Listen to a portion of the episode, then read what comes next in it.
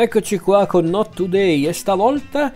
in eh, questa puntata voglio parlare di un film che ha caratterizzato una delle eh, come posso dire, una delle programmazioni più fortunate del Not Film Fest del 2021, ovvero la sezione mm, notturna, ovvero, ovvero, quelle proiezioni delle 10 di sera, che andavano dalle 10 di sera fino a quasi mezzanotte, in cui venivano proiettati film eh, di genere, film eh, per intenditori su certi aspetti, quindi thriller, horror comunque film un po' più particolari. Uno dei film più apprezzati di questa rassegna appunto notturna è stato sicuramente quello di cui voglio parlare oggi, che è The Five Rules of Success di Orson Oblowitz, un eh, regista e direttore da fotografia e produttore abbastanza affermato che ha diretto già un film con... Eh,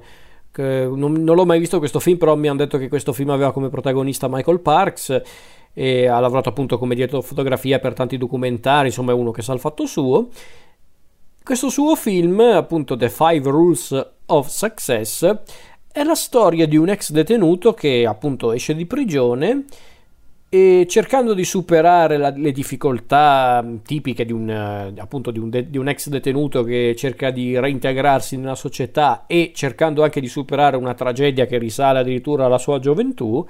cerca appunto di trovare una sorta di di strada, di pro- una strada proprio tutta sua per raggiungere il successo o anche solo una sorta di equilibrio anche nei confronti di una società che praticamente lo ha abbandonato. E devo dire che questo film, quando l'avevo visto durante la preselezione, l'avevo apprezzato, l'avevo anche, se non ricordo male, consigliato, ma non, non, mi aveva soddisfatto fino in fondo. Poi, riguardandolo più volte durante il notte, prima per il controllo qualità e poi appunto durante la rassegna, Devo dire che l'ho rivalutato in positivo, nel senso mi ha convinto sempre di più, perché devo dire che la storia in sé è molto semplice, è molto semplice in realtà e è in realtà la, la confezione che rende il film ancora più intrigante, più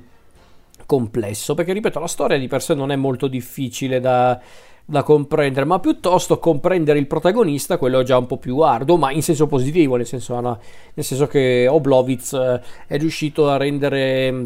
questa storia anche grazie al comparto visivo, quindi la fotografia, il montaggio, la musica e la stessa regia, è riuscito a rendere la storia di questo protagonista molto in parte anche molto misterioso, ma anche molto tormentato, molto interessante, avvincente e nonostante ciò, comunque, non è che tu arrivi a identificarti con lui, però diciamo che provi una sorta di. Ehm,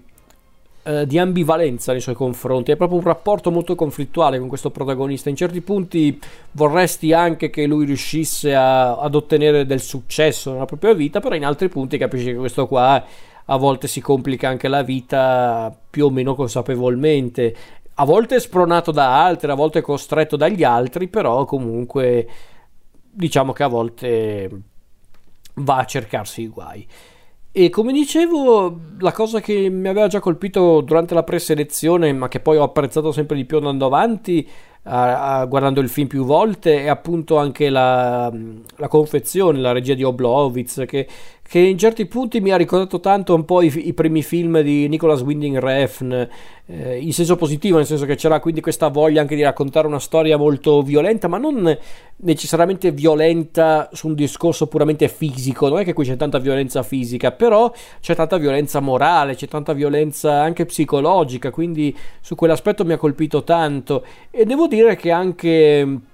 lo stile narrativo e visivo che Oblowitz ha applicato al film può essere magari a prima vista un po' quel classico stile che, eh, che ti fa un po' anche mm,